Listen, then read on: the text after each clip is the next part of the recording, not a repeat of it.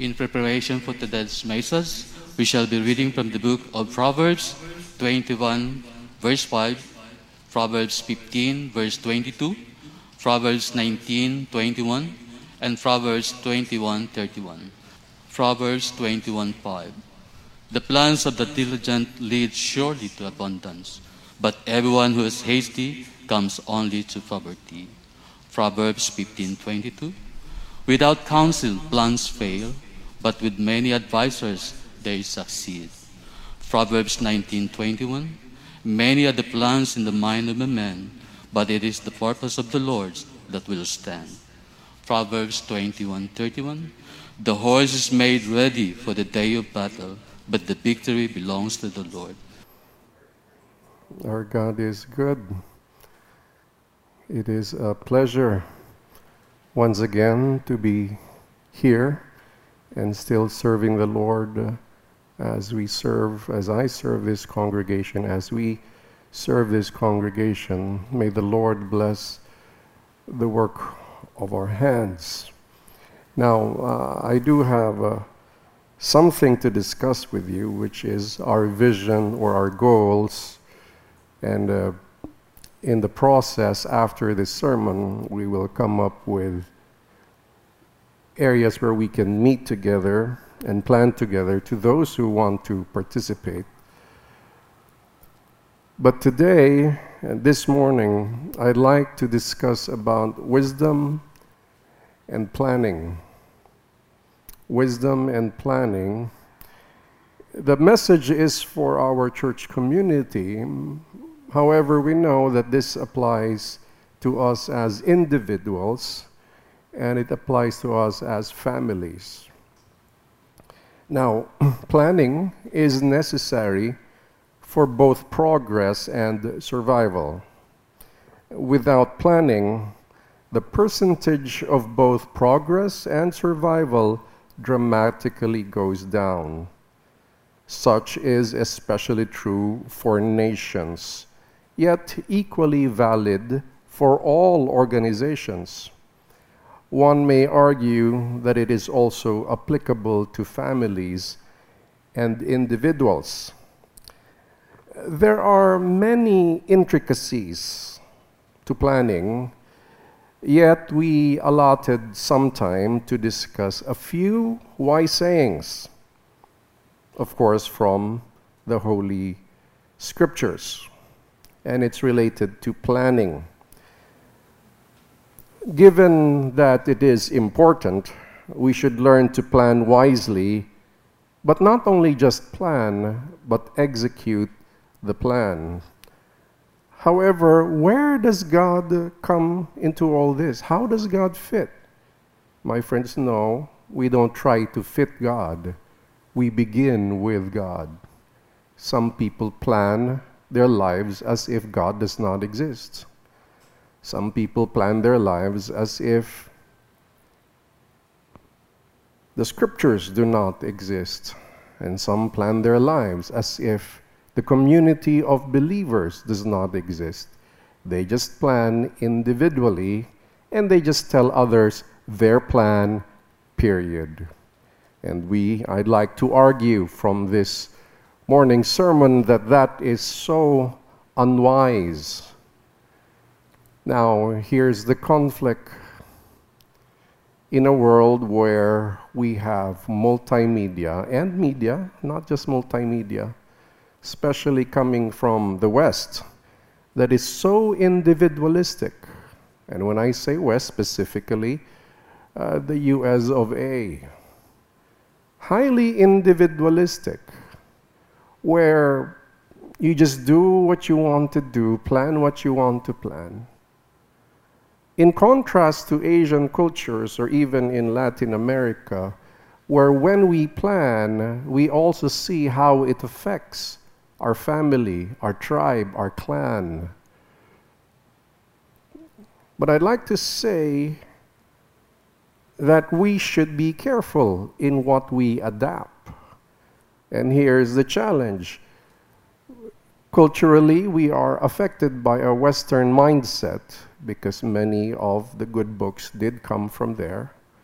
However, we have an Asian heart connected to community, and there lies the tension. I'm not saying one is better than the other. I think both have its merits, that one must be still have some form of independent mindedness, yet that is not the proper word, I believe. I think what we desire is interdependence. Well, I can live without you by God's grace, but I prefer to be interdependent. It doesn't mean dependent. It doesn't mean I'm depending on you, but I'm interdependent. We can help one another, we can rely one another. And now, Proverbs uh, was collected uh, and as a set of wise sayings to give wisdom to whoever will read it. And uh, we know that it is within the literature of Israel. Yet we as believers can go to it and uh, learn from it. There's a lot of wise sayings here, but let me warn you that these are wise sayings. This is not epistle. This is not at the same level when Paul writes about the gospel. That is much higher. This one is practical living that is still biblical. And we could see that the writings of Proverbs, if you look at the narratives in Scripture, like from Genesis, Exodus, Numbers, the Kings, you'll find there that some of these Proverbs, you can relate to these stories. So we come to look at these Proverbs with a hope, these wise sayings, with a hope that we all become a little bit more wiser as a church community, but also as individuals. Let us go back to verse 5 of chapter 21. It says, The plans of the diligent lead surely to abundance, but everyone who is hasty comes only to poverty. Now, diligence leads to abundance, according to this proverb, yet well, a simple observation that the diligent here has plans, the plans of the diligent. Well, you can still have a plan and not be diligent about it. You can hurry up a plan and it might be a terrible plan and be diligent, and, uh, but that means it, is, it was not done diligently because you did it hurriedly. But the plans of the diligent, uh, well, I, I, would picture diligence is really trying to get the most information as you can. Well, nobody has all the information, even though you research everything, you spent time researching, but they're just things we do not foresee. Although, for example, the pandemic was predicted that we are due. People were saying we are due for a pandemic because a pandemic of more than 100 years ago, we haven't had one yet. And historically, there seems to be a cycle. So some people could say that we are Jews. So somehow they predicted it, but we don't know exactly when. What decade? And of course, there are a lot of rumors whether it was done, it was man made or not.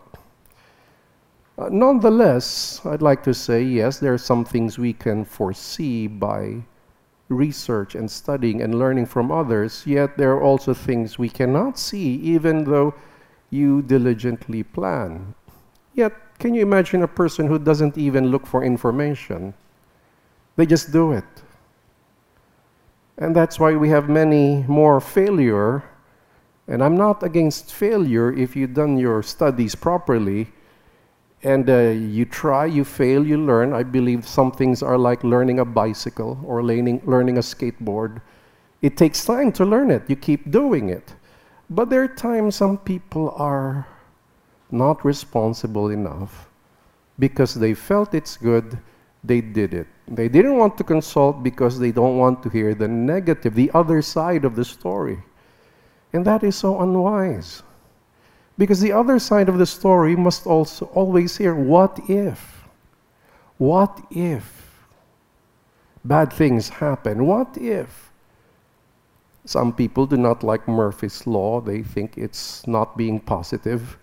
Uh, but I, I, like it in the sense that it keeps me prepared. Well, it, they, some say the worst thing that can happen might happen. And uh, if you think about it, almost all plants have one or two glitches somewhere, even if it is planned very well.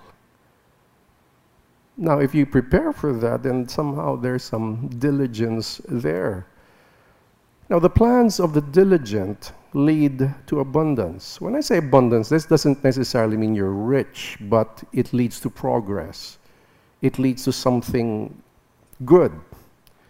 But the opposite, and remember Hebrew writing, sometimes the first part is uh, stated in the positive, the second is in the negative, and vice versa at times. Sometimes it's a set of lines before another set of lines or para- paragraphs and paragraphs. Sometimes it's just one line and the next line.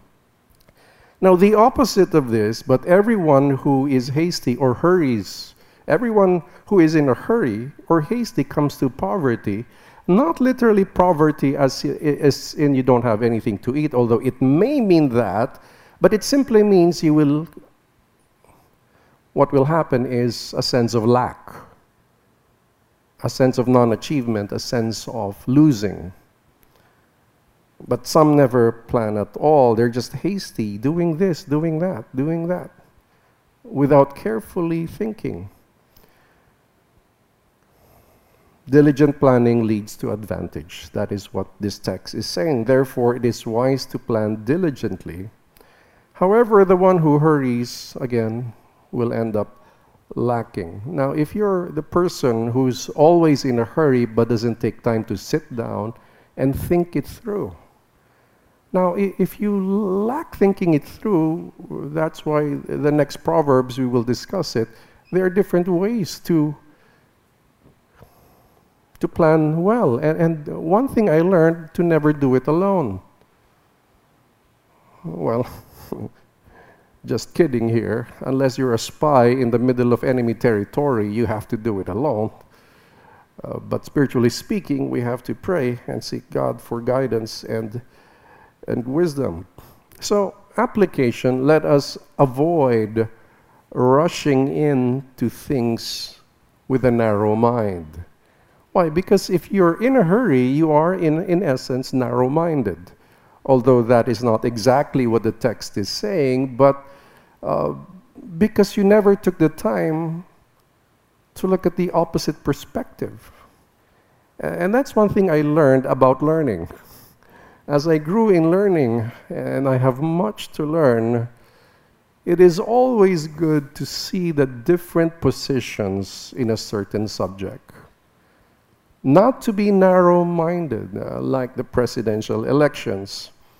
We may have reasons why we already concluded, and in fact, if you're so quick to conclude uh, about your decision, I would like to, for you to be prayerful and really weigh it so that whether it's still the same candidate you will vote for, but because you look carefully, looked at the other perspectives, you have now a stronger conviction why.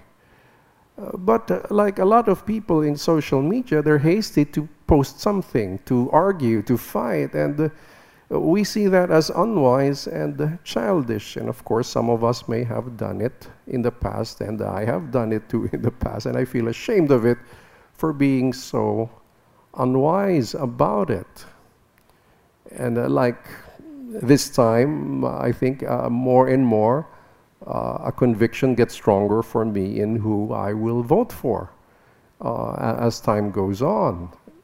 Um, but I'm not that quite in a hurry because I don't belong to a political party anyway. That's a different story because in a party you have decided with a community of other politicians in your party who will run, and you have to agree by its bylaws. But let's bring it down to church. We must have plans and we must be diligent. And it's not the run of the mill, I feel this is good, let's do it. But I'd rather take time to be steady in targeting, in fulfilling a few but most relevant, few of the most significant and relevant, rather than doing so many things. Every, it cannot be every second we have a new idea, or every week we have a new idea. It cannot be that every meeting we have a hundred ideas. Now, there's nothing wrong with listing down ideas, but you still have to filter it. Now, filtering ideas, a set of ideas, takes diligence. Well, you have to think of so many factors.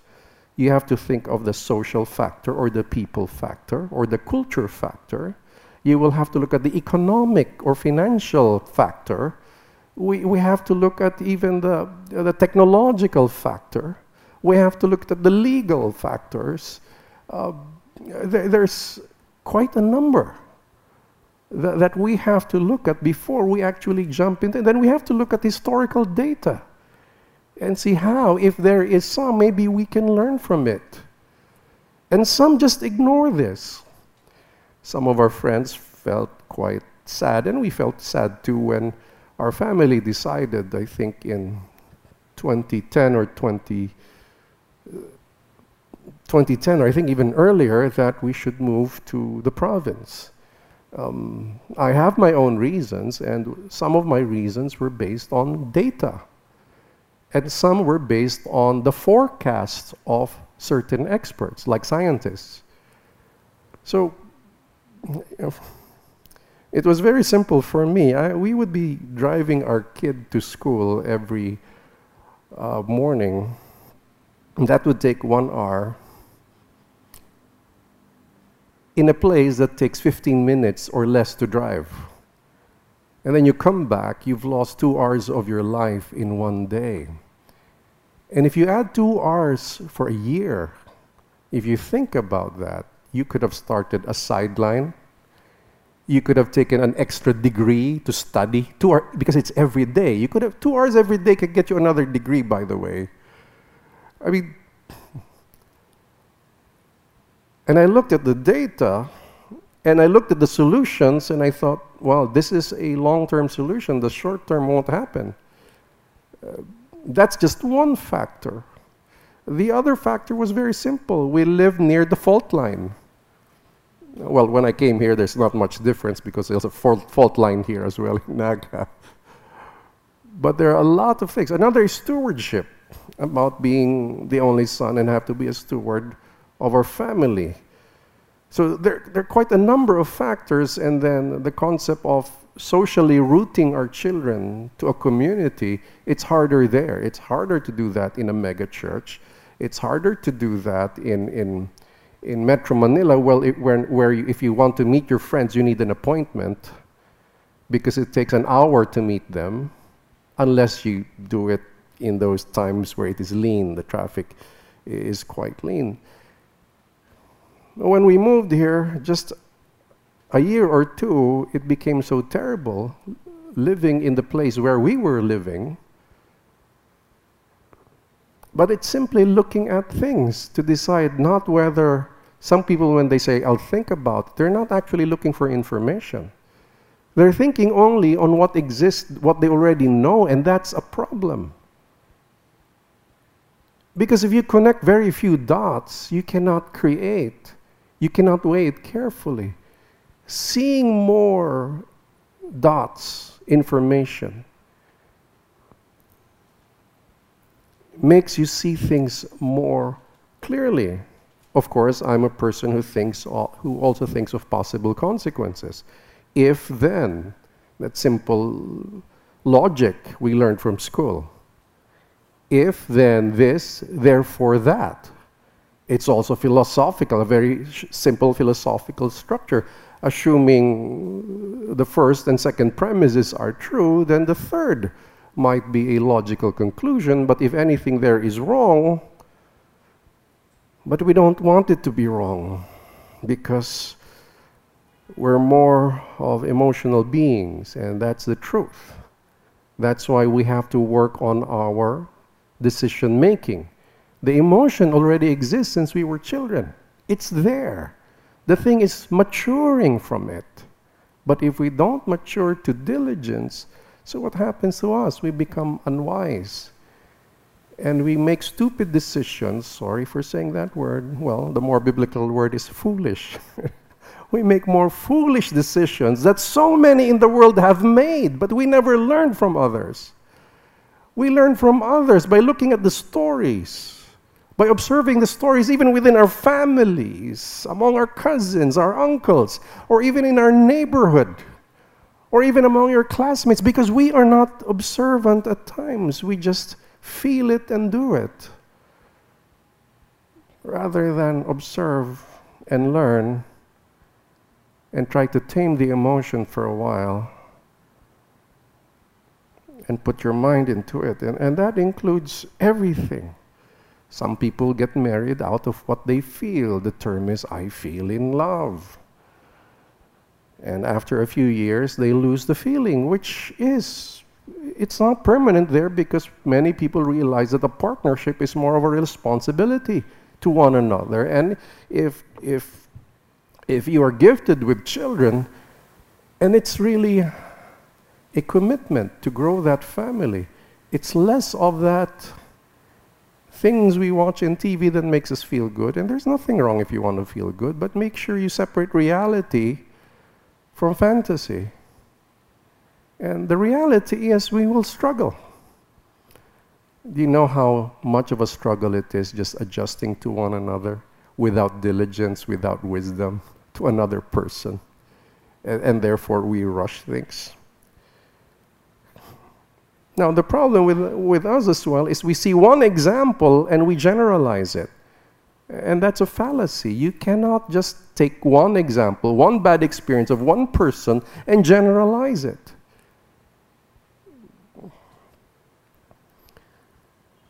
And that can affect us. I, I think I was affected by that in my younger, very young years when I met people taking their masters and they say, It's difficult, it's difficult, it's difficult. And it got to me.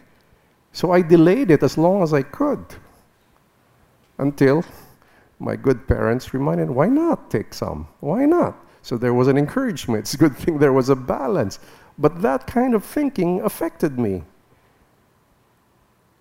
And I thought it's generalized. I didn't know that there are some stuff that are difficult and that some stuff that are not so difficult in school. But I didn't see the beauty of what? The pain in learning. The pain in learning. I was hearing a story of a young brother in one of our growth groups where uh, he was riding a bike and he didn't see the hump and he flew and he fell. That did happen. Well, it's a good thing he didn't die. Very few die of such, but he got bruises and bleeding everywhere. But that made him wiser to be more focused. As children, not many children are focused. I mean, in fact, all children just run. But because of that pain in learning, two things can happen. Let the trauma defeat him, or use the trauma to be wiser but continue learning. And for some of us, when there's the trauma, we don't want to do it anymore. And that's a problem if you don't do it anymore. But if you say, let me learn, I know I can still learn this. I know I got hurt, but let me learn from this. And if I still keep doing this, I will be better at it. And that is the truth. Now, the possible outcome is poverty or the loss of certain advantages if we are not diligent in our planning, or simply lacking or losing something. So, but on the other hand, what we should do is to develop sharper minds. Sharper minds. And I, mean, I don't mean sharper minds because we, we, lo- we, learn, we know how to test well, to write the exam well, to pass these exams. No, I'm not talking about that. Sharper in terms of the plan sharper when it comes to planning. Now, all of us plan, of course. You planned. There was a plan coming here. And somehow some of you made up the steps, or you have the regular steps. First thing I'll do, I don't know what you do first. To brush your, do you brush your teeth first, or you eat first? I don't know. And, but if you're in a hurry, what will happen? You'll forget to brush your teeth, right? So don't be in a hurry. Chill. Sleep well. Wake up early give enough space. Now, just thinking about that, now a bunch of our youth went wakeboarding yesterday, but we have a 5 p.m. meeting. They were there all day, but one of them said, by 3, we stop and we go back to meet the 5 o'clock appointment. Now, that's, that's two hours. That's, that's long. And knowing that CWC is not that far from here, but that was a good decision Why?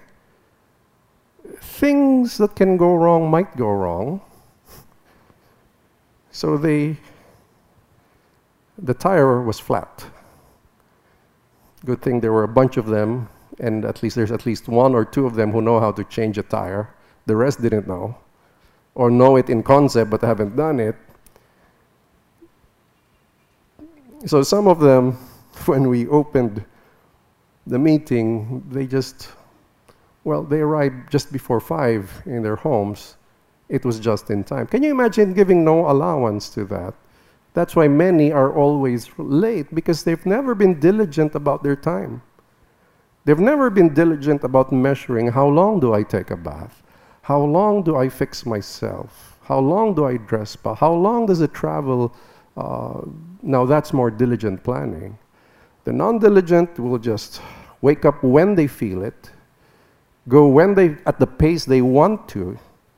So most of the time they end up they end up late. Now that's a simple planning of going from point A to point B with a time frame. But along it are many things. You have to make sure there's a vehicle. You may have to make sure will you take public transport or, or, or will you take a private transport? Uh, how, how many of you will fit there? And in relation to the others, are others on time as well? Because if one of them would be late, then everybody might become late or he should or he or she should be left behind. There are a lot of decisions. Now, put that into a church plan and into a life plan.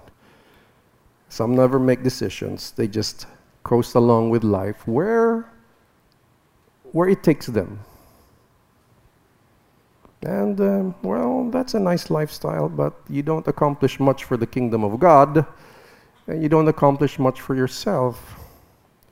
And others are not so diligent because they see one nice opportunity and they think that's the, all the opportunity in the world. You know?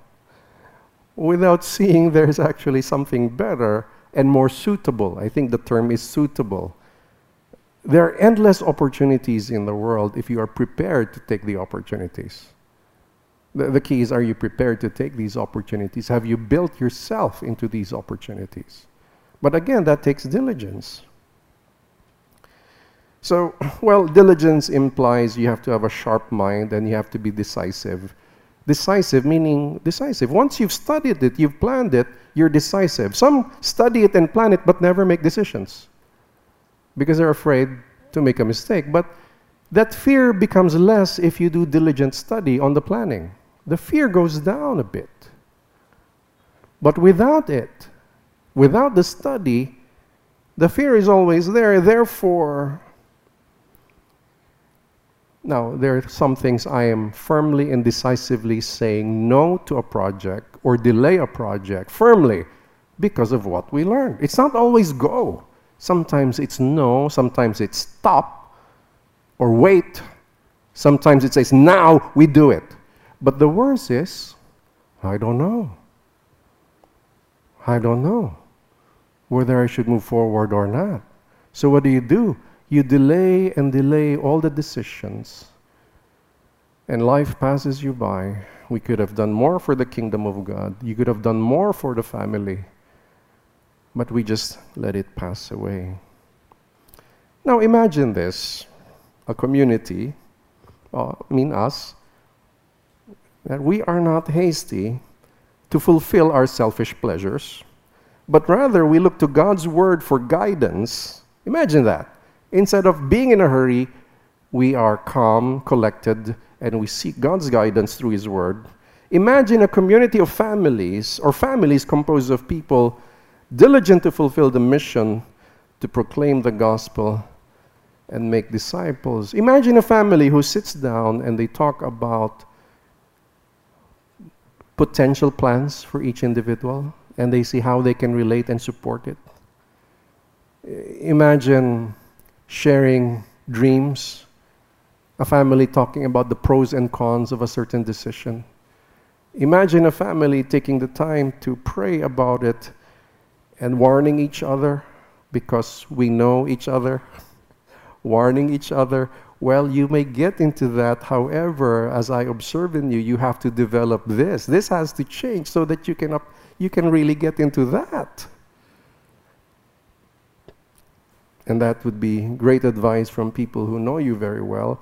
But some people, they don't really take the time to learn one another. They're biased. They have these anchors of the past. Some people have already changed, but they keep anchoring on a certain past. I remember my auntie saying, Oh, okay, he, she calls me Junjun. Eh, Junjun likes spaghetti. I mean, it's been worlds apart. When she was saying that, it was a season that I hate the spaghetti we make. But she keeps insisting on that. And I fell asleep on the couch, which I love the couch. And my auntie, who was visiting, oh, uh, he doesn't like sleeping in the couch, he likes sleeping in his bed. And I said, Auntie, I'm a 30 year old man. I can sleep in the couch and not be afraid, okay? Uh, because there's still that anchor, and that's a problem with family if we delve on anchors. Rather, we have to be observant of how we are changing, how we are growing. And if we are observant, then the past is simply history, it's simply information, it's not something that we peg for life. That's why it's uncomfortable talking with the family because they have pegs rather than observing. One thing I've learned about teaching doctoral students is well, these are intelligent people. I have to find a baseline. Because if I teach them as if they don't know anything, that's insulting them. So I have to find the baseline. So what they do, I let them speak more. And then I understand where they're coming from. And the gaps, they're the ones who ask me about the gaps, their gaps. And then that's where I address. That's where I can move in. And as family grows, we are also changing. Remember, we are changing. We're getting old. And uh, the fact, if you know that fact that you are getting old like everybody else, the wiser you become. But if you're in denial, of course, we can always dream and speak silly stuff like I tell my wife I want to jump out of an airplane and uh, experience a parachute. And he said, Well, you have to lose weight first. And uh, well, at 50 plus, your knees are not as strong anymore. I mean, that's wisdom. Maybe I'll still jump out with within a, no, I'll just do the hot air balloon. Okay. Uh, so moving on to another aspect so that we can be more diligent is verse 22. Uh, let, us look at chapter 15, verse 22. Without counsel, plans fail, but with many advisers, they succeed. The next point is the need for many advisors. Uh, well, the first point was diligence versus hate. Haste, I mean haste. The need for many advisors. Now, Again, some people look to do things independently, and they may have a good reason for it. However, it is wise to heed wisdom from Proverbs when it comes to planning. Without wise advice, a plan fails. But the opposite is true. Now, because we have this bias, we have a cognitive bias and we have an emotional bias, we're looking for the advice that we like. You're finding it, oh, they advise me, it's okay. You're actually hunting for it. Uh, out of a hundred counselors, you found one, and then because one confirmed you, you think that's it. That's cognitive bias. And some of us have not outgrown that, sad to say. We have to outgrow. We want, sometimes we hear what we want to hear, but that's not exactly what the person said. We're quick to conclude, we're quick to react. So, what we need is more counsel but because you want some honor and pride in what you're doing, which is dangerous, I'd rather say we did it than I did it. It's safer for my humility that I have humility, so I, I involve others in doing a plan and executing a plan. But it's also better because there are more perspectives. Now, but sometimes there's a good reason for doing things independently, and I have nothing against independent people. I like it when you're independent. But don't be too independent to a point you don't practice interdependence, is getting wise advice. Without counsel, hmm? a plan fails. It means if you just do it on your own. Why is that? Well, I think individually, I don't know everything. Nobody does. Now, if you plan yourself without consulting, and you only choose the, to consult people who you think will agree with you, um, then that's unwise. That's the opposite of wise. That's foolishness. So we have these favorite yes men around us, yes people we don't want to hear the no. But the no is good because what you need is actually the no if you really want something then so there's a healthy tension. And it's in the healthy tension that you can come up with a synthesis. If the argument on the other side is valid. And one of the things in learning is like you cannot pass a doctoral paper being one sided. You have to look at the opposing point of view. Uh, not because you're looking for trouble. No, you're actually, you know, some of us don't do it because we're so emotional in decision making. And I'm not saying emotion has zero value, it has a lot of value. But don't tie yourself up immediately because we were taught to dream the impossible dream. We're taught to aspire and own it and feel it. I don't think Scripture actually did teach that. What Scripture taught is commit your way to the Lord. That's what Scripture teaches. But is there something wrong with dreaming and having a vision? No, no, no, no, no, no. As long as Scripture is above, as long as the will of God takes preeminence. In fact, if you allow me to share this, let me go New Testament for a while when Jesus said, Deny yourself, uh, well, unless you deny yourself and take up your cross daily, you cannot be my disciple. You cannot be my follower. So the true follower actually has denied the self. Let me explain. There's nothing we want except the will of God. Nothing. And everything, our, our, our self interest comes in, we surrender it to the Lord and don't hold on, Lord, it's yours. I want nothing, only your will. And if you achieve that level of mind and emotion, and you're now delving into the spiritual, that says, Lord, your will be done, honestly, truthfully, not my will, but your will be done. Somehow, uh, one of our businesses experiencing that there are things we don't want and we don't even aspire to. It just keeps, the door just keeps opening. And of course, we have to pray, Is this your will, Lord? But there are others who keep chasing and chasing and chasing, but everything seems to be a failure. And all their lives they've been in circles. Why? Because they never really listened to the people who either are wise or have some wisdom or have spoken opposite what they believe or think. Now, I see the value of that. That's why if somebody wants to say I am wrong, I truly, honestly want to hear it. Why? Because you might be right and I can be saved. Or, of course, I'm not talking about the gospel because the gospel is so clearly in Scripture. We're talking about things in life, for example how to plan something, how to do something. And it's good to listen to different perspectives. And I see the beauty because I have one mind.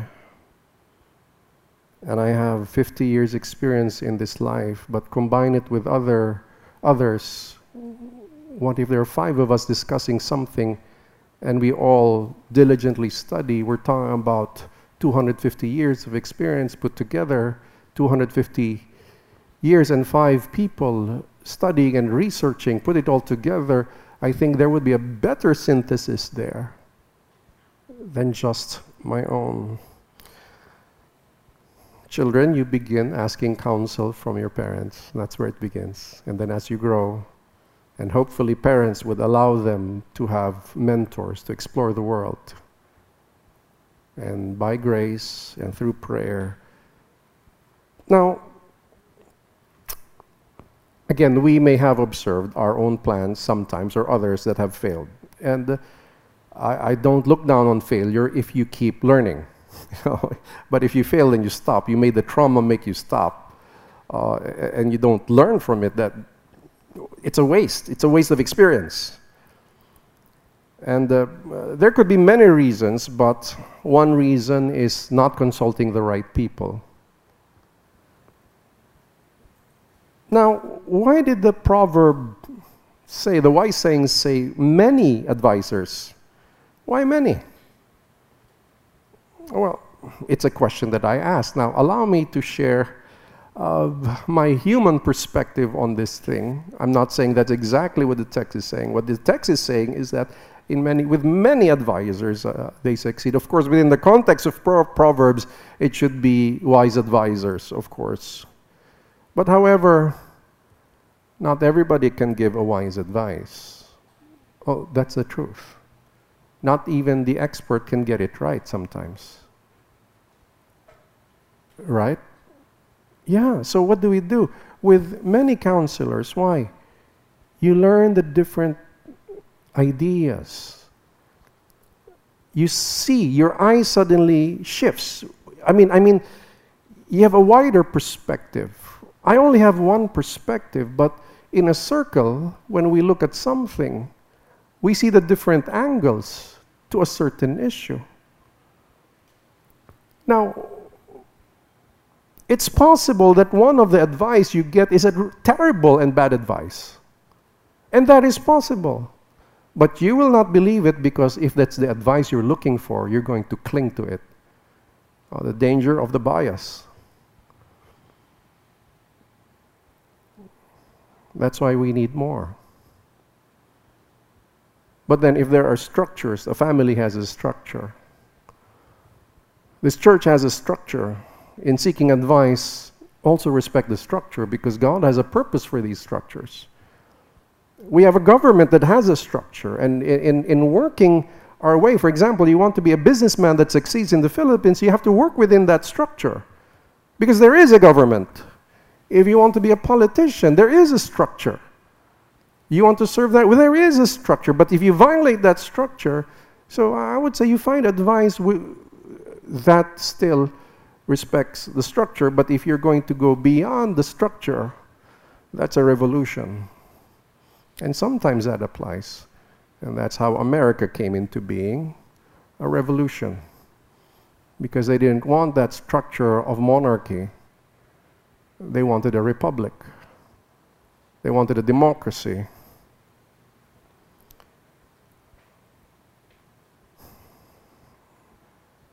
Well, again, why many counselors? Because one of them might give you bad advice. you know the problem if it's the first one?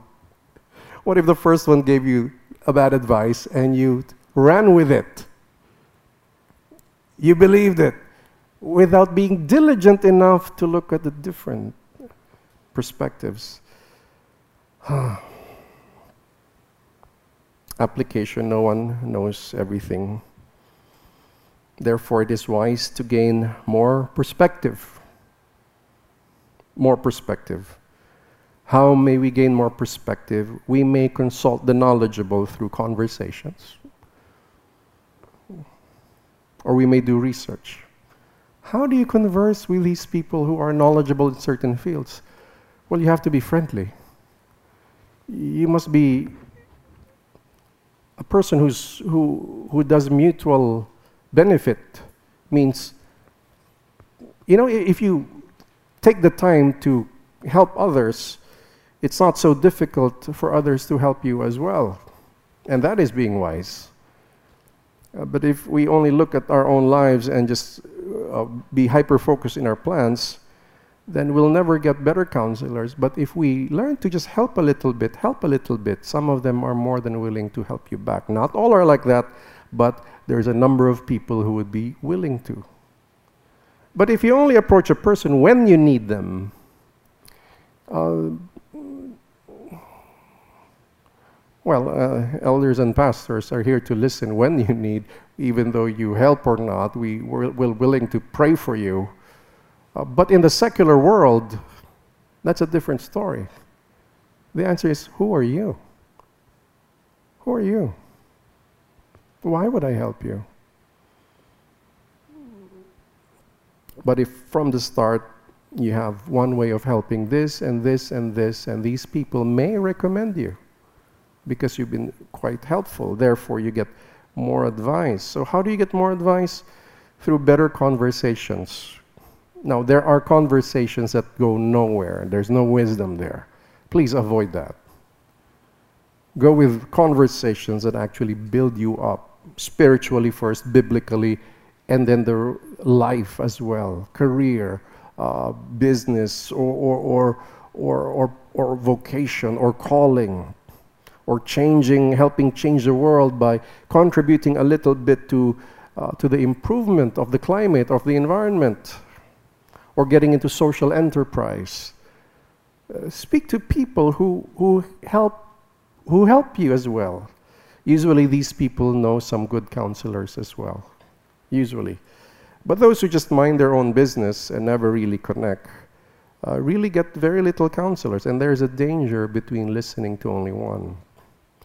You know, they say if you read one author, uh, forgot the saying, but well, you just echo, you're just parroting. I'm paraphrasing now. Uh, and two is not enough, it takes 10 at least on a subject. Well, the next lessons we're going to have will be on Galatians. And, uh, uh, well, the, the, the, next set of books that came is all about Galatians. I, have, I bought three books on Galatians, and we have other books in the library about Galatians. And uh, and there are online books as well on Galatians. We will be doing Galatians uh, this year, and uh, hopefully this February we can start. But I cannot just look at my thinking about the text. Had, it has to be confirmed by other perspectives.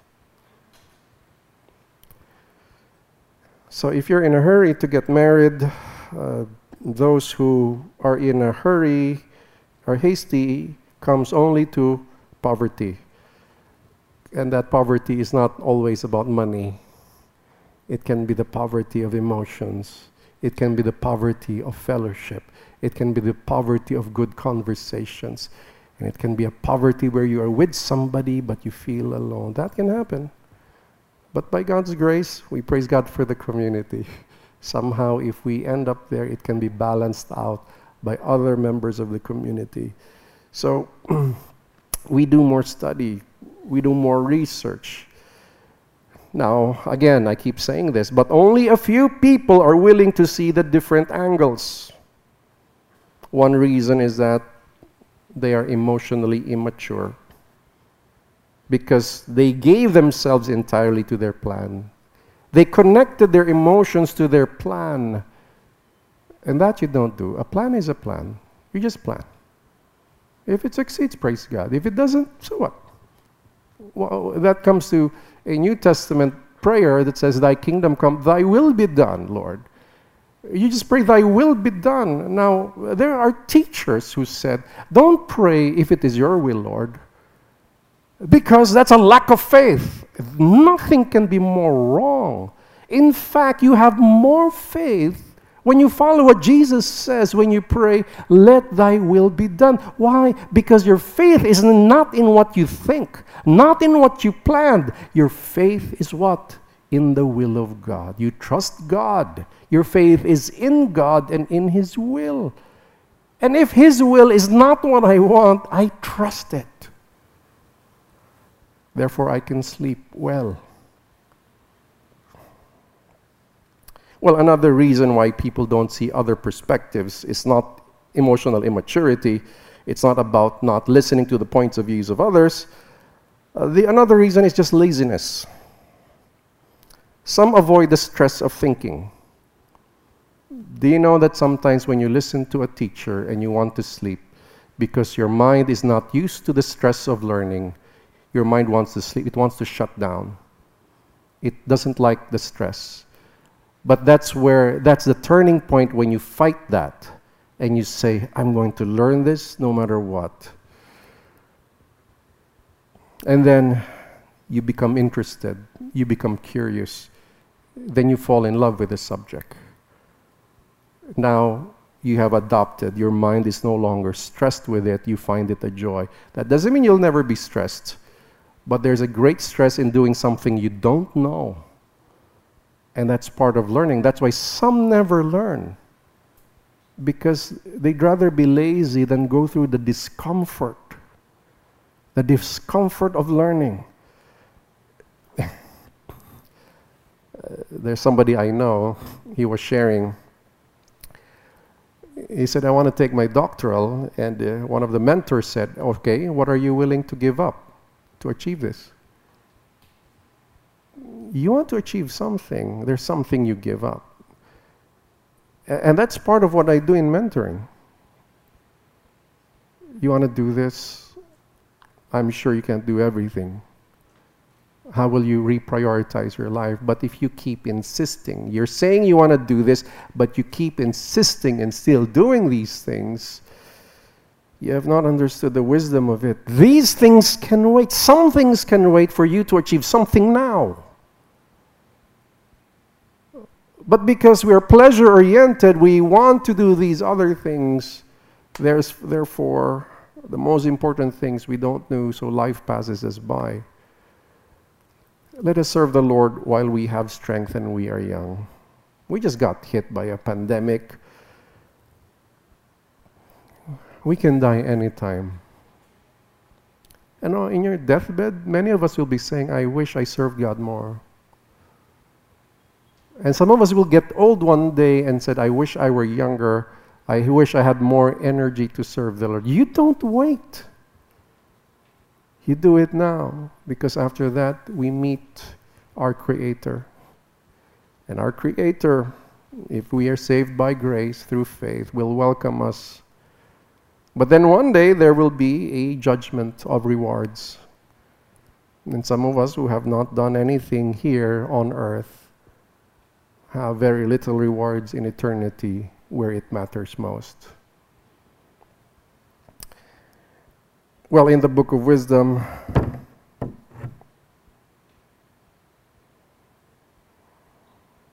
oh, let me just say this first. The lazy act foolishly by ignoring good counsel. Yeah, they ignore good counsel. So let us lay aside our narrow mindedness, laziness, and our pride. Now imagine a community like us who make plans and listens to counselors. Imagine our plans becoming more aligned to God's word because of godly counsel. Imagine a community that makes better decisions through the years. Imagine a family who listens to counsel. Imagine parents who listens to godly counsel from other parents.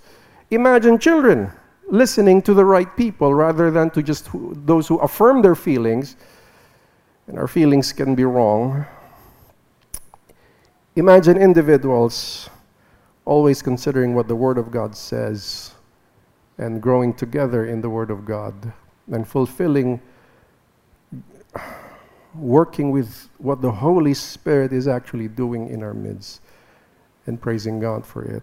And last point prepare but trust God.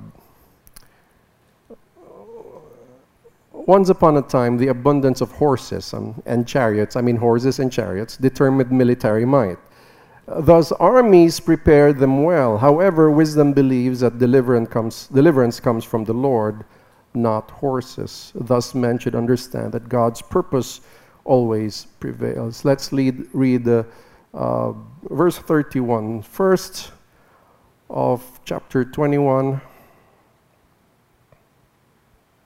and then chapter 19 of 21 and chapter 19 and verse 21 so the horse is made ready for the day of battle but the victory belongs to the lord so look at it the horse is made ready it's prepared for the day of battle and horses is the pride they were just the tanks when there were no uh, missiles yet there were no guns they were the uh, chariots and horses. That's called the cavalry. And that shows that how strong your army is. But the victory belongs to the Lord. Well, one perspective, because it is God who gives the victory, even though you prepared well, it is still God who gives the victory. Another perspective here is that it is God who must be honored in the victory.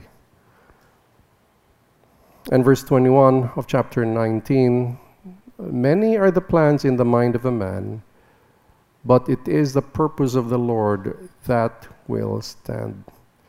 Now, no one should neglect preparation, and that's what we're going to do. We're going to prepare, which includes preparing our best assets, like horses.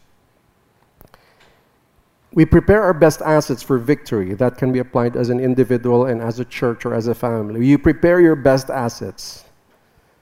Yet one should always put their trust, everyone should always put their trust in the Lord and not on the assets. So even though we prepare our assets, we want people to be trained, equipped in this church, both in the secular field and in the biblical field. We want to prepare. We want more assets. We will do that. We want more growth group leaders. We will prepare the assets. But it is the Lord who gives the victory. It is the Lord who gives the victory.